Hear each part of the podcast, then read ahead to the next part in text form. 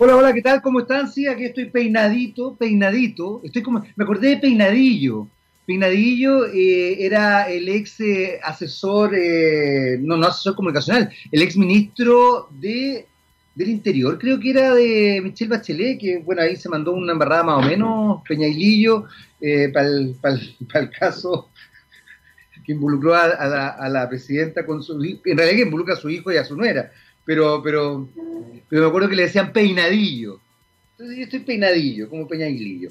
Eh, ¿Cómo están? Muy, muy buenos días. Están en TX Topic, por supuesto. Soy Jaime Coloma, eh, por si tienes alguna duda. Y además estás en la compañía de texradio.com. Eh, científicamente rockera. Vamos con eh, música huachaca inmediatamente. Me encanta. ¿Te imaginas que un día Cedrés pusiéramos alguna canción, por ejemplo, me acordé de, Guadalupe del Carmen. Tú probablemente no, sabes quién es Guadalupe del Carmen, pero Guadalupe del Carmen era una mujer, a, mi, a, mi adorada señora Carmen le fascinaba, que, bueno, falleció ella ya. Eh, y Guadalupe del Carmen cantaba ranchera, porque en el sur se escucha mucha ranchera. ¿Te, imaginas la cara de, ese tipo que se cree Iron Man si es que ponemos un día una ranchera? ¿Cómo se le desfiguraría la cara? Solamente lo haría so riesgo de despido para, para cachar lo que podría sensiblemente pasarle a él si ponemos una ranchera. Eh, recordarles que hoy día eh, el Ministerio de Salud va a dar por fin una mirada más global del desastre que hay en nuestro país respecto a la pandemia. Eh, ¿Y por qué digo esto? Porque la pandemia eh, ha quitado tranquilidad, sigue quitando tranquilidad a muchos chilenos. Muchos chilenos están sin trabajo, muchos chilenos están con una salud bastante precaria, con problemas financieros. Eh, paréntesis aparte, se aprobó el 10% por fin y recién este jueves se va a poder sacar o se va a poder postular al retiro del 10%. Eh, a muchos no solamente les quitó todas estas situaciones complejas, sino que a mí también seres queridos. Eh, por lo tanto, hay que fortalecer la esperanza. Yo creo que la esperanza es algo que es fundamental de fortalecer. Y en ese sentido, hay empresas como Aguas Andinas que están preocupadas de esto y que de alguna manera están eh, motivando la reconstrucción verde y social y han adquirido un compromiso importante con la reactivación de Chile. Eh, Aguas Andinas se suma con inversiones para combatir el cambio climático y generar miles de empleos. Eh, quiero aprovechar la mención de Aguas Andinas en realidad para decir que es sorprendente que no se hable del cambio climático. El cambio climático es sustancial, no hay vacunas contra el cambio climático, hay, un cambio de paradigma importante para que el cambio climático se desarrolle y desde ese punto de vista, eh, que una empresa como Aguas Andinas se, se ponga con inversiones para combatir el cambio climático y generar miles de empleos es fundamental. Bienvenida a la reconstrucción verde y social, nos dice entonces Aguas Andinas. Eh, recordarles, a propósito de eso, a propósito de lo que hablaba recién de Aguas Andinas, que es un detalle pequeño pero que no es menor, es que el cambio climático efectivamente es un tema complejo, muchachos, muchachas, muchaches. Eh, es sumamente duro lo que está pasando con el cambio climático. No se está hablando del cambio climático en los medios de comunicación de masa eh, y fundamentalmente no se habla porque exigiría por parte de la ciudadanía y por parte del empresariado una forma de pensar la sociedad radicalmente distinta. Y yo creo que eh, en general el ser humano es tremendamente conservador y como es tremendamente conservador no, no logra captar y aunar eh, una idea de cambio.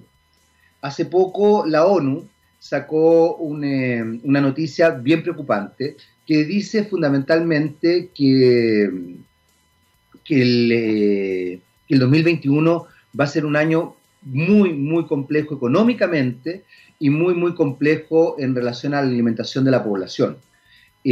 pero la ONU no promueve una postura que es lo que yo creo que debería empezar a ocurrir en la cabeza de, las, de, los, eh, de los gobiernos y también en la cabeza de los medios, promover una postura eh, distinta, que vaya eh, en otra línea.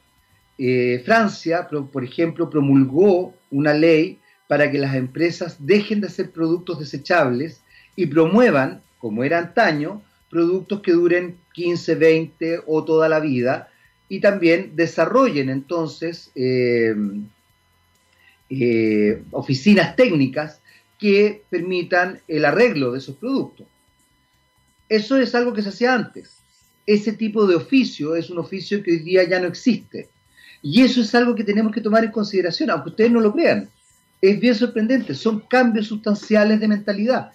Y tenemos que empezar a pensar de otra manera, pero pensar de verdad de otra manera. Eh, todavía hay gente que, consume. El otro día me tocó entrevistar acá en TX Topics a, una encantadora invitada. Espérate, voy a buscarla porque de verdad era muy, muy agradable hablar con ella. Eh, Francisca Pefaur, eh, gerente de transformación digital de Coca-Cola Andina. Y ella, claro, justamente hablábamos de esto, hablábamos de la importancia de que el consumidor entendiera, por ejemplo, que no tenía que consumir productos desechables en la medida que tú como consumidor, que tú como consumidora, que tú como consumidores eh, dejes de, preferir productos desechables y empieces, por ejemplo, a elegir envases retornables, la empresa se va a ver obligada a sacar del mercado a los productos desechables y a funcionar solamente con productos retornables. Hay miles de oficios que yo creo que hoy día tenemos que repensarlos, repensarlos. Eh, yo alcancé a crecer con lechero que uno dejaba las botellas de leche afuera de la casa y había un señor que pasaba y las recogía y dejaba las botellas de leche llenas. Eh, hay que repensar, no sé si ese sea el camino propiamente tal, pero es sustancial que establezcamos una mirada real de lo que está pasando. Y ahí hay algo que me preocupa, porque efectivamente los medios de comunicación en general, no nosotros, porque de hecho estamos hablando del tema en este minuto, eh, no están hablando de esto. No están hablando de la peligrosidad, y hablo de los medios de comunicación en Chile, tradicionales, no están hablando de la peligrosidad que existe respecto al cambio climático. No están hablando de la importancia que tiene el cambio climático para todos. No están hablando de que efectivamente contra el cambio climático no hay vacuna posible. Hay cambios de actitud, hay cambios actitudinales importantes, hay cambios de paradigma, hay formas distintas de observar el mundo. De eso no están hablando. Eh, y a mí eso me preocupa. Y aunque ustedes no lo crean, es tan importante la visión multifactorial que, por ejemplo, por ejemplo, para que ustedes vean la sutileza que hay en la construcción social, en definitiva, que la discusión sobre escaños reservados para primeras naciones puede establecer miradas distintas respecto al cambio climático y respecto a las economías verdes y el respeto al medio ambiente y también a entender la naturaleza como sujeto de derecho, que es una de las cosas que se están discutiendo. Y ustedes dirán, ¿qué tiene que ver las primeras naciones, qué tiene que ver la nación mapuche con todo esto? Bueno, mucho, tiene que ver mucho. ¿Y saben por qué? Porque finalmente las primeras naciones tienen un vínculo con la naturaleza que en general las sociedades eh, más cosmopolitas, o no cosmopolitas, las sociedades más occidentales y europeizadas y estadounidenses, con esa mentalidad, no tienen. No la tienen.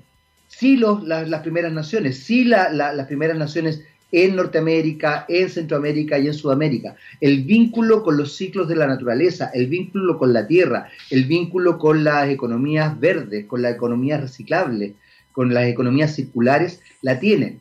Y probablemente desde cierto punto de vista, más allá de la importancia de entender lo plurinacional, probablemente el incorporar esa mirada de las primeras naciones a ciertos sectores económicos que eh, sienten que pueden perder, no les debe parecer bien. Entonces el tema es mucho más complejo. ¿Y por qué lo saco a relucir? Porque justamente de todo eso es de lo que no se habla en los medios de comunicación. De todo eso es de lo que no se, de lo que no se dice. En general, por ejemplo, eh, hoy día, peligrosamente para mi gusto, los matinales están tratando de volver, algunos matinales, a eh, esa cosa media frívola de bailemos harto y hablemos poco, eh, que tuvo en algún minuto un matinal en particular, liderado por, un cantante, por, por una animadora y por una cantante también en algún minuto. Me refiero al matinal de mucho gusto, por si acaso. Lucho Jara, Katy Saloni, eh, y estaba Patricia Maldonado, eh, Carol Dance, eh, Ivette Vergara, etcétera, etcétera. Eh, yo creo que la culpa no es de ellos, a ah, ojo. Creo que aquí hay una forma de hacer televisión que hoy día no se corresponde y no se condice con la necesidad de la sociedad. El otro día hablaba con mi hija, con mi hija menor, y hablábamos de la importancia de tener eh, Netflix. Y, claro, ella me decía que en general los jóvenes, ellos, mis, mis dos hijos, no ven televisión abierta, pero no ven televisión abierta fundamentalmente porque la oferta no es llamativa. Y eso es súper importante. O sea, si la oferta no es llamativa, si finalmente todos dicen las mismas cosas de la misma manera, además, no hay efectivamente una voz disidente, no hay una cierta libertad, es difícil que yo me proponga establecer una mirada clara respecto a lo que me están entregando los medios de comunicación de masas. Cuando dieron en Canal 13 el documental sobre los Jaivas, a Canal 13 le fue estupendo. Le fue realmente bien. Cuando mostraron, eh, no me acuerdo qué película fue, pero que tenía, era una película que tuvo que ver fundamentalmente con, que fue Chilevisión, una película alemana, húngara, chilena, eh, que se dio en dos tandas, en dos capítulos, que tenía que ver con el rescate de algunos detenidos políticos en Chile por parte de un embajador, no me acuerdo si era húngaro, rumano, eh, pero era de Europa del Este, le fue excelente, le fue excelente. Cuando tú muestras la cultura con calidad, con altura de mira y con entretención, difícilmente la cultura le va a ir mal. El problema radica, creo yo, en que la cultura es peligrosa. La cultura es realmente peligrosa para el modelo que estamos sosteniendo en este minuto. Y en ese aspecto, eh, si la cultura es peligrosa, obviamente no la vamos a tomar en consideración. El arte es complejo para un modelo que promueve los frívolos y el consumo como forma de identidad. Todos estamos metidos en eso, yo también, ¿ah? ojo. Quizás lo que yo puedo decir a mi favor es que lo reflexiono, pero yo no, no, podría negar que no soy consumista porque sería, sería mentirme y mentirles. El cine, por ejemplo, hoy día es muy divertido. Están promoviendo el turismo, pero cierran el cine. Eh, y ponen a personas en una, en una, en una cabina cerrada, presurizada y todo, eh, en viajes de una hora, de, de, 12 horas, de 14 horas. Hace poco un, amigo franco-chileno volvió a, a, su patria, a Francia, Alemán, y, y ¿cómo se llama? Y, tuvo un viaje de 14 horas con su hijo. Eh, entonces no me vengan a decir que... Y el cine no lo, no lo, no lo abren. Pero el cine, claro, al igual que cualquier manifestación artística, promueve placer estético. Y el placer estético, ¿qué es lo que es? ¿Qué es lo que es lo estético? Es la conexión con la experiencia sensible, con la sensibilidad de ustedes, de cada uno de nosotros, con nuestras historias, con la reflexión. Y la reflexión, el placer sensible, el conectarme conmigo, es peligroso. Porque todo eso me permite desarrollar juicio crítico todo eso me permite estar conectado con la realidad. Todo eso me permite no evadir. Aunque ustedes no lo crean, el cine, por muy evasor que sea, no evade. ¿Y por qué les digo esto? Porque es sorprendente cómo están tratando de sacar del camino la cultura y el arte. Y los medios de comunicación no se condicen con la cultura y el arte. No ven la cultura y el arte como algo importante, como algo que tenemos que tomar en consideración. Eh, ¿Qué es lo que están haciendo los medios de comunicación? Frivolizar, asustar, que eso es parte de, como de la agenda que tienen en la cabeza, ya vamos a hablar de eso también hoy día, eh, y fundamentalmente tratar de entretener. La información que desarrollan evidentemente tiene un sesgo, tiene solamente una mirada, y es la misma mirada de todos los canales. Como es también la misma mirada de varios eh, medios escritos los medios escritos tradicionales. El día de ayer, por ejemplo, pasó una cosa bien interesante.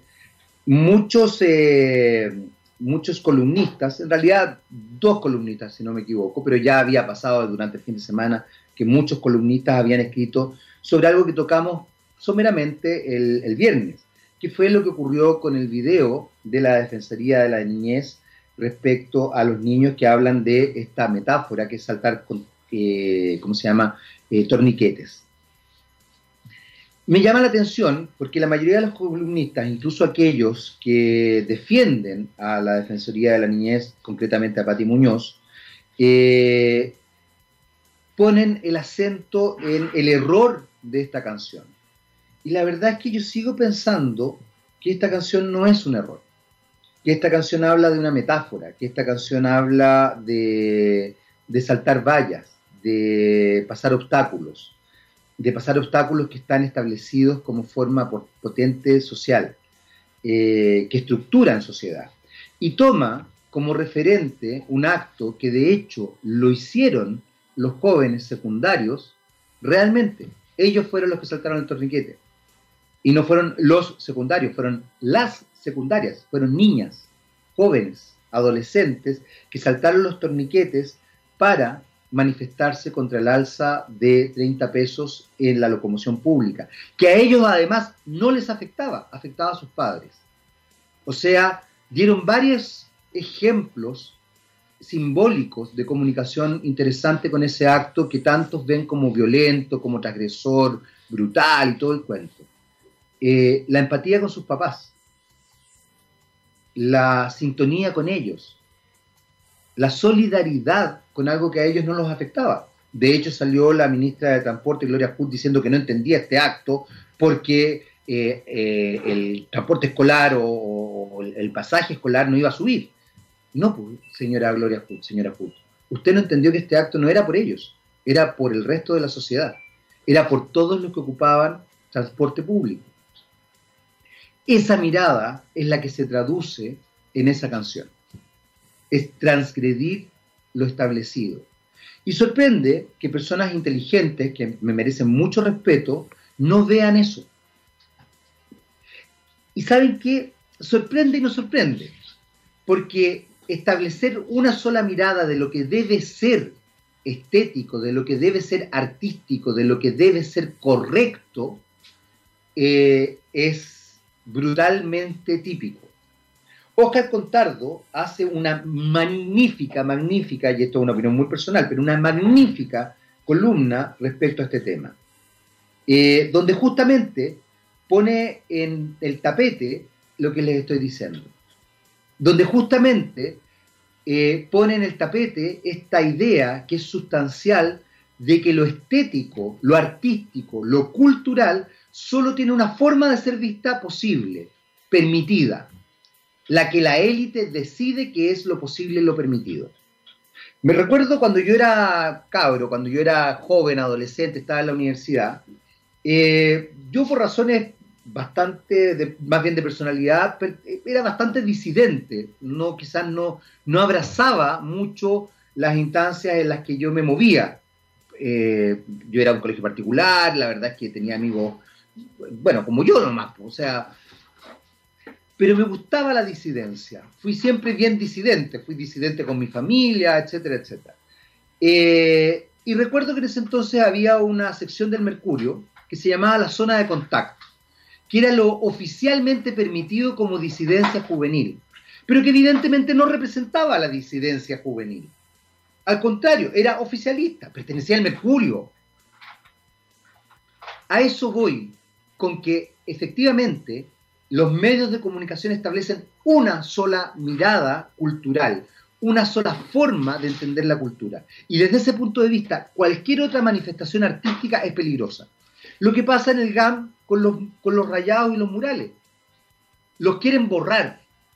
Los quieren borrar porque dicen, porque instan a la reflexión, porque generan eh, caos, porque algunos los encuentran feos bueno, el feísmo también es parte de eso. Vamos a, vamos a hablar de todo esto, pero vamos a seguir inmediatamente después de esta linda canción. Ah, a todo esto sí, me estoy extendiendo. ¿Saben por qué? Porque hoy día estoy solo. Pero no estamos solos, estamos con Gabriel Cederés.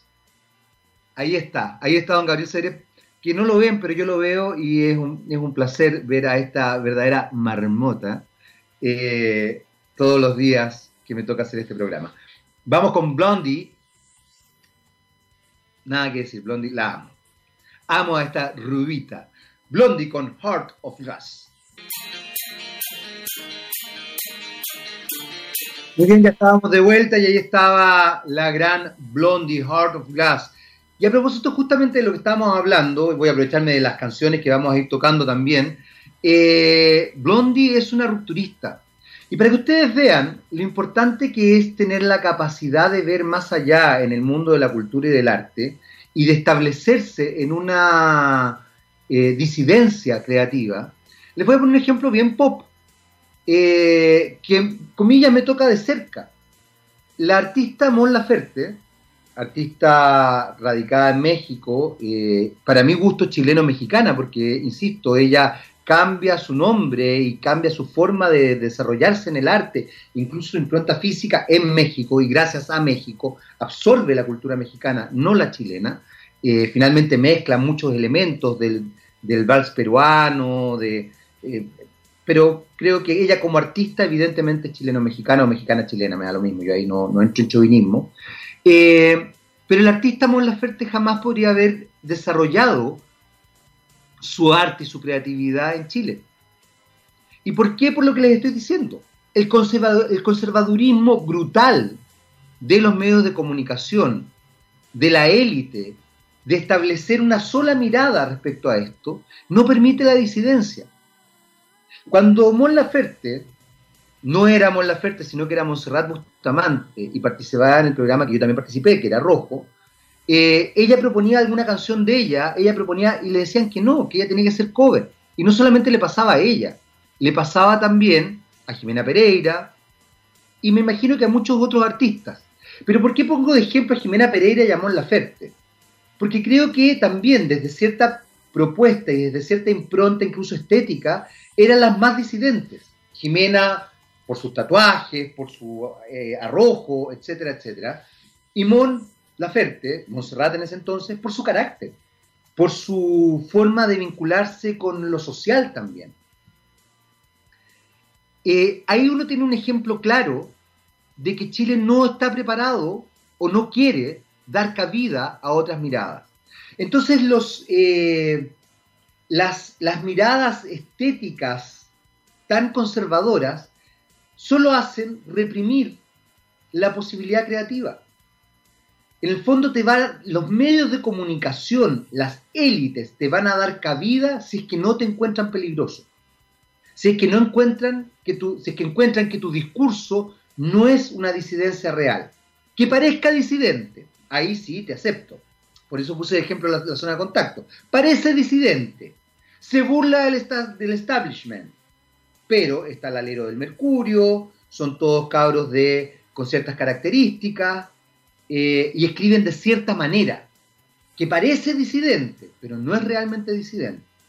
La disidencia en los 80 se vivía en el garage, ahí en Matucana, casi al llegar a la Alameda. Ahí se vivía la disidencia rockera, panqueta, under. La disidencia se vivía en el teatro, al areo de Vicente Ruiz, en el rock, en la sala Elefante, en compañía. Ahí se vivía la disidencia. Y es tan potente que hay algunos ejemplos de disidencia que le doblan la mano al conservadurismo mediático. Los prisioneros, por ejemplo, que le doblaron la mano al conservadurismo mediático y el conservadurismo mediático tuvo necesariamente que rendirse ante ellos. Mon Laferte es otro ejemplo sin duda, que es posible que esté en el Festival de Viña, al igual que los prisioneros, dando un discurso que en general para las élites y para los medios de comunicación de masas más tradicionales es violento, es terrible, es espantoso.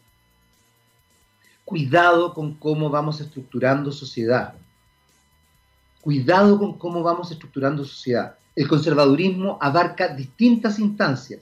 El conservadurismo es feroz, porque justamente el conservadurismo lo que hace es que, como su palabra lo dice, se conserve todo, no se avance, que todo quede, que todo quede igual. Por supuesto que avanzar da miedo, por supuesto que transgredir da miedo, por supuesto que dar el otro paso siempre da miedo. Le da miedo a los niños, le da miedo a los adolescentes, nos da miedo a los adultos. Tomar decisiones radicales, cambiar la forma a la que estamos acostumbrados, así nos haga daño, da miedo.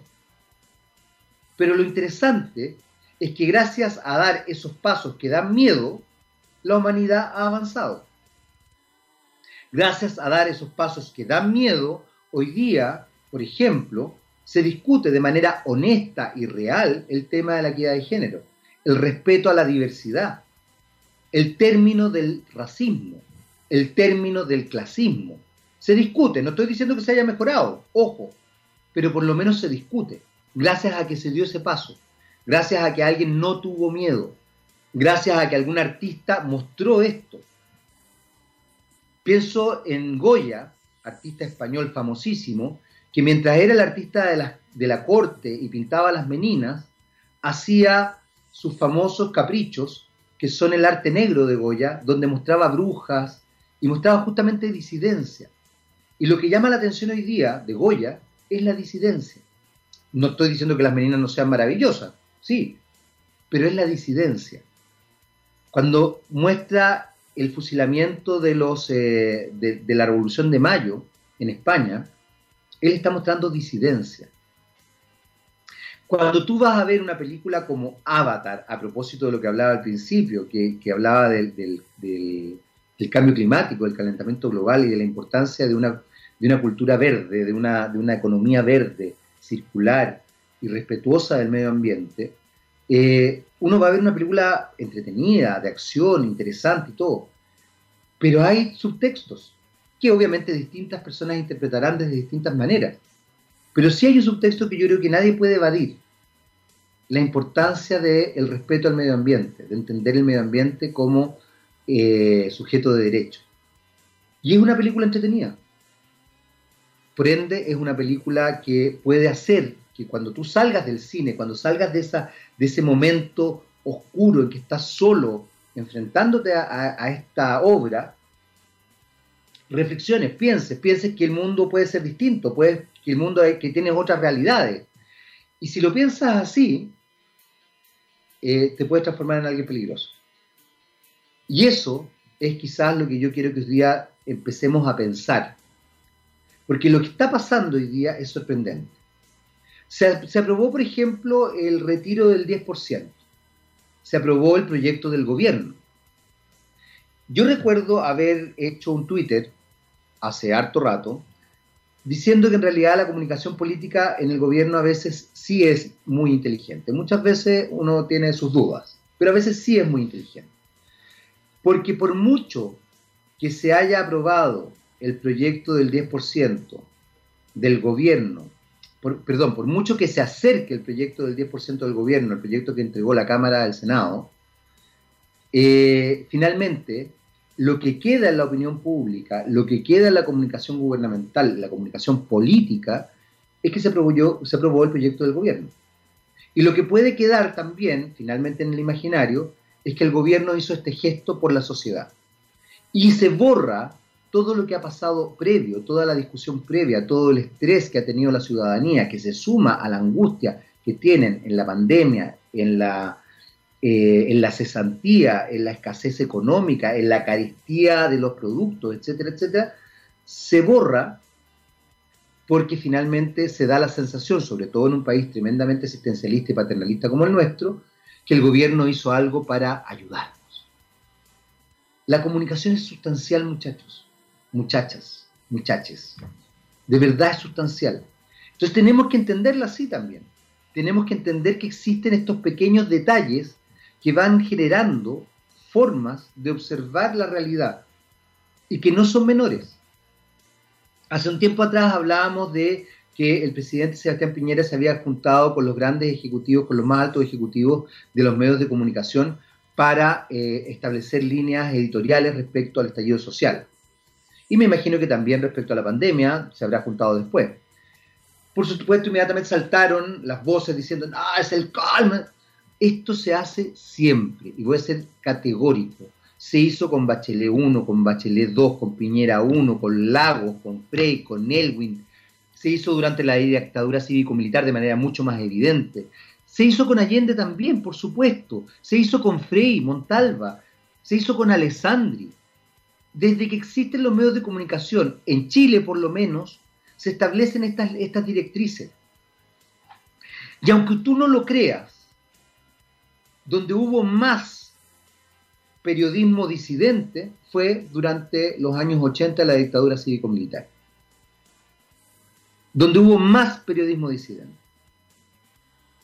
donde ha habido menos periodismo disidente, es ahora. Es ahora.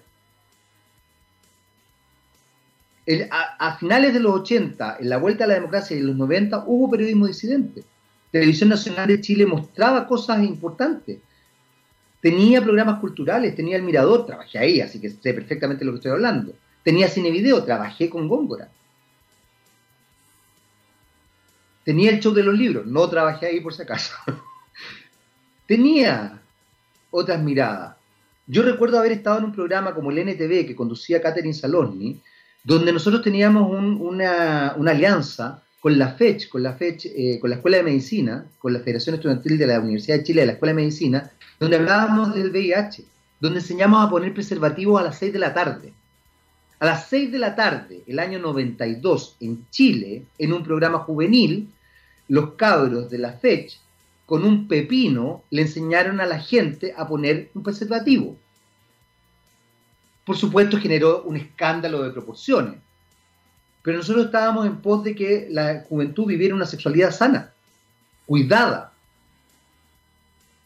Entonces, no me digan esta situación cuando yo veo estas voces rasgando vestiduras de cómo es posible, de que sí, de que es el colmo que, lleven a la hoguera a Patti Muñoz, eh, eh, cabeza visible y, manda más de la Defensoría de la Niñez por, este video, que igual es un video complejo. No, no, no, el video no es complejo.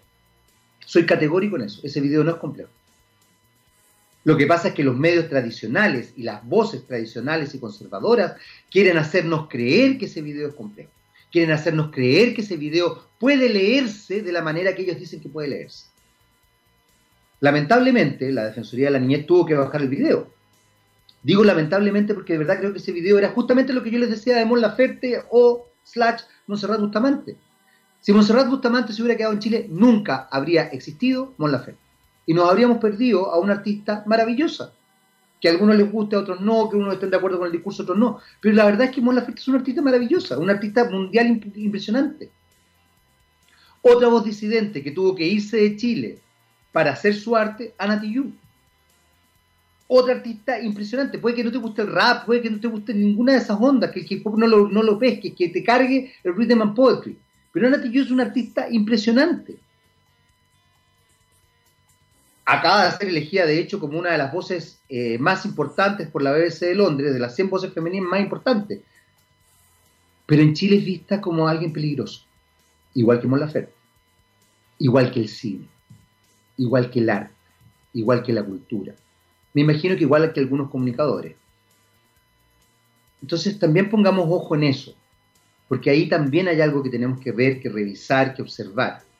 No se olviden que la estructura de las comunicaciones y de los medios de comunicación es algo que está pensado. Los medios de comunicación son una industria cultural. Y al ser industria cultural se establecen tres grandes directrices. Entretener, educar e informar. Y la educación también puede ser frívola. Yo también te puedo educar para que seas una persona que solamente consuma, que no piense mucho, que se establezca en una mirada eh, solamente eh, unívoca, que no desarrolles ningún tipo de juicio crítico. Yo te puedo educar así, perfectamente. Y estoy cumpliendo con mi rol. Entretengo, educo e informo. Y recuerda también que la información, lo hemos hablado otras veces acá, tiene encuadres. Es una teoría comunicacional. El encuadre en la información. Entonces yo te puedo mostrar la realidad desde mi perspectiva. Y no es que te esté mintiendo. Te estoy mostrando la realidad desde mi perspectiva y por ende, de alguna manera, disfrazo la realidad desde esa perspectiva. Y si tú me llegas a decir, pero es que tú no me estás mostrando la realidad, no, no, no, te la estoy mostrando, pero te estoy mostrando este pedazo, no te estoy mostrando toda la realidad. Estoy mostrando este pedazo. Es como en los matinales cuando le pedían a los noteros que se pusieran en la poza ojalá más profunda y hablaran de las eh, inundaciones en las lluvias. Muchas veces pasaba, y me consta, he trabajado en matinales, que un poquito más allá no había ninguna inundación, pero el notero tenía que salir ojalá en la poza más profunda, con el agua hasta la rodilla y con harta lluvia. Eso es un encuadre, no están mintiendo, están mostrando una parcela de la realidad, una forma de ver la realidad por ejemplo, en relación a los, eh, a los portonazos. A ver, en general, todo, todo indica que la violencia social había retrocedido, pero que la sensación de violencia no y se había aumentado. ¿Por qué los medios de comunicación no hablaban de eso? ¿Por qué los medios de comunicación no tranquilizaban? Bueno, porque quizás era necesario que tuviéramos una sociedad que viviera con miedo. Vamos a seguir conversando en este TX Topics del día de hoy, donde vamos con pura editorial nomás. Así que sigue acompañándonos aquí en txradio.com. Vamos con REM o REM y What's the Frequency, Kenneth? Muy bien, ya estamos de vuelta y quiero, quiero hacer un mea culpa porque eh, dije que las meninas eran de Goya, soy un pelotudo, lo reconozco con todas sus letras. Las meninas es de Diego de Velázquez. Y no solamente es de Diego Velázquez, sino que se pintó por lo menos 200 años antes de que Goya saliera, porque Velázquez es del de, eh, Renacimiento, eh, Renacimiento barroco, en realidad es considerado un pintor barroco español, y es uno de los máximos exponentes de eh, la pintura española. Fue un pintor de la corte, al igual que Francisco de Goya, pero Francisco de Goya es, de 1800, justamente eh, la Revolución de Mayo, que es uno de los cuadros que él pinta, es muy, muy importante y tiene que ver con esa, con esa época. De hecho, es, es un pintor que pasó del rococó al neoclasicismo y al prerromanticismo. así que, por favor, por favor, eh, incorpórenlo. Las Meninas es de Diego de Velázquez, pero yo me estaba refiriendo a Francisco de Goya, cometí un error garrafal histórico de 200 años, pero estoy tratando de, decirme aquí sobre la marcha. Eh, lo que sí tengo que decir a mi favor es que eh, Francisco de Goya sí fue un pintor también de la corte, que ocupó eh, justamente su trabajo como grabador y pintor de una manera de desarrollar cierta disidencia discursiva en, respecto a lo que estaba pasando en ese entonces en España y en, Europa. Eh, en eso no me equivoqué, pero, pero por favor, por favor, me, me, siento pésimo porque además a mí me encanta el arte, me encantan las meninas y claro, efectivamente no tienen, incluso pictóricamente, no tiene nada que ver una obra, o sea, el gesto de un pintor con el gesto del otro pintor, porque además son de periodos muy, muy distintos y yo diría que uno lo que más recuerda eh, de Goya es lo neoclásico y lo prerromántico, y en el caso de Diego de Velázquez es evidentemente un pintor barroco. Así que pido todas las excusas del caso en este minuto. Eh, Estamos hablando de comunicación, estamos hablando de cultura, estamos hablando de arte, estamos hablando de ampliar los registros y de cómo, en definitiva, algunas voces y algunos medios de comunicación eh, tratan de no ampliar esos registros. Tratan de que el conservadurismo, el gusto, por ejemplo, el buen gusto, lo que nosotros entendemos como buen gusto, como lo correcto, sea lo que se manifieste. Eh, en el arte y en la cultura no existe el concepto de buen gusto no existe el concepto de lo correcto. Y eso es importante también que lo empecemos a integrar. Eh, lo correcto es simplemente que exista arte y cultura. Lo correcto es simplemente que existan las manifestaciones artístico-creativas. Eso es lo correcto. Y desde ahí el arte evoluciona y va cambiando y va manifestándose desde distintos puntos de vista. ¿Por qué digo esto? porque de verdad me ha sorprendido profundamente lo que me ha tocado ver este último tiempo en relación a las columnas que les, mencionaba hace un rato. Mientras no estamos preocupados como sociedad de los horrores que se han vivido en el Sename, de los horrores que se han vivido eh, producto del estallido social, de los horrores que se están viviendo en distintas poblaciones a lo largo de Chile por la falta de comida, por la falta de dinero, de los horrores que se están viviendo a nivel económico y nos preocupamos de una manifestación artística, creo que no estamos haciendo bien la pega como sociedad y como medio de comunicación. Eh, ¿Por qué?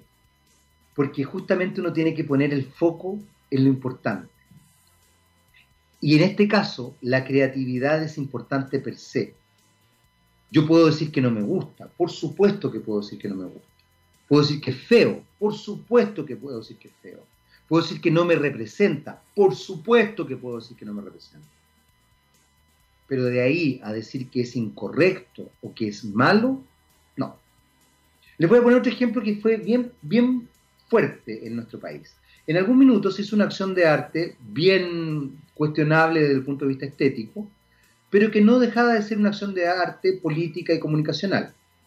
Se pintó de rojo la escultura, la estatua a Baquedano en eh, Plaza de la Dignidad, Plaza Italia o Plaza Baquedano, como usted quiera eh, decirle y como usted se sienta representado. Y obviamente inmediatamente saltaron las voces disidentes diciendo, el colmo, ¿cómo es posible? Se pinta de rojo, eso no es arte. Lamentablemente, les tengo que informar que eso es arte. No es bonito, por supuesto, hay arte del feísmo, sin duda alguna, eh, pero es arte.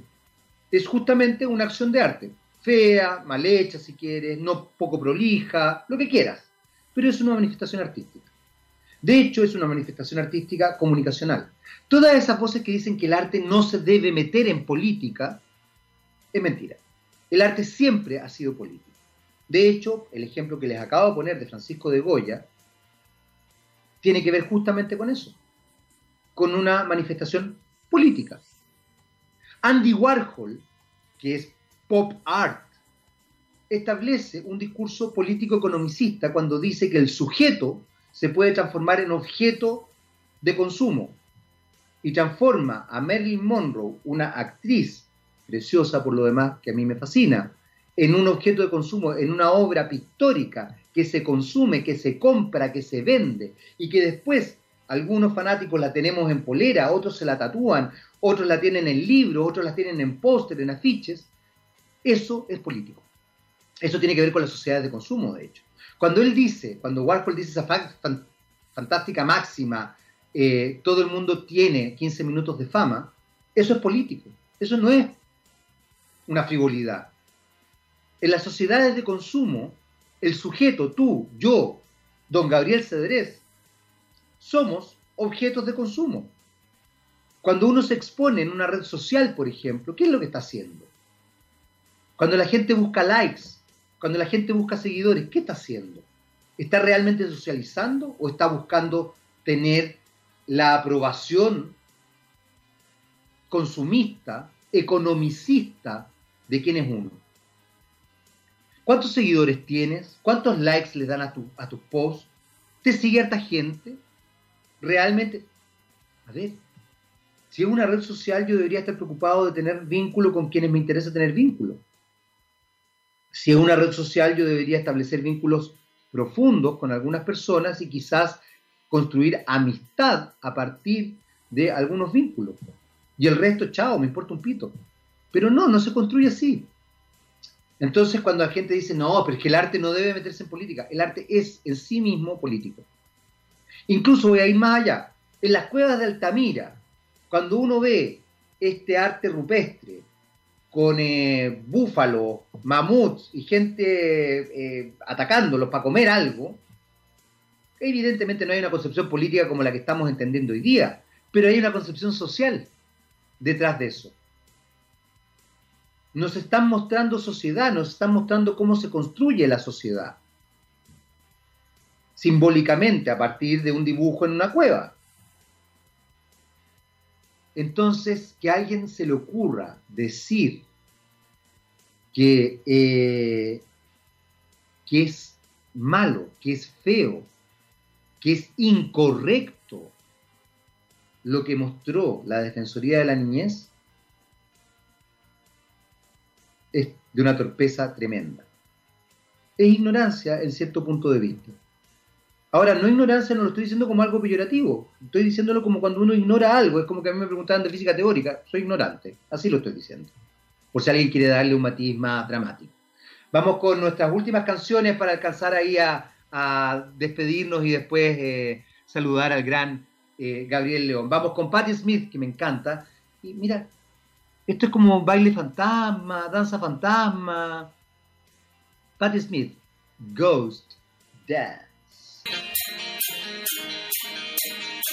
Ahí estaba la gran Patti Smith con Ghost Dance. Eh, no puedo dejar de mencionar ese acto maravilloso que se mandó Patti Smith a propósito del arte y la cultura, de ir, de salir a la calle y cantarle a la gente Power to the People, con la gente, y la gente la corrió.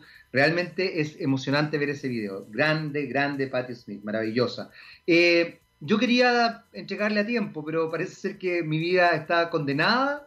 Mi relación con el gran rockstar don Gabriel León está condenada a ser así. A que él me odie y yo lo admire con franca pasión. Ya le pasé, para que ustedes sepan, mi abrigo de piel color rosa chicle. No sé si lo está usando. Parece que él tiene una predilección por... Hoy, hoy se lo va a poner.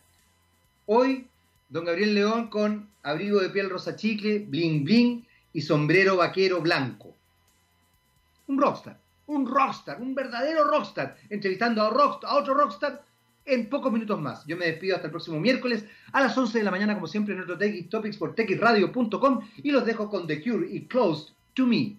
Y como siempre, tarde. Chao, Gabriel. Un abrazo. Un abrazo a todos, todas y todes. Que tengan una linda semana.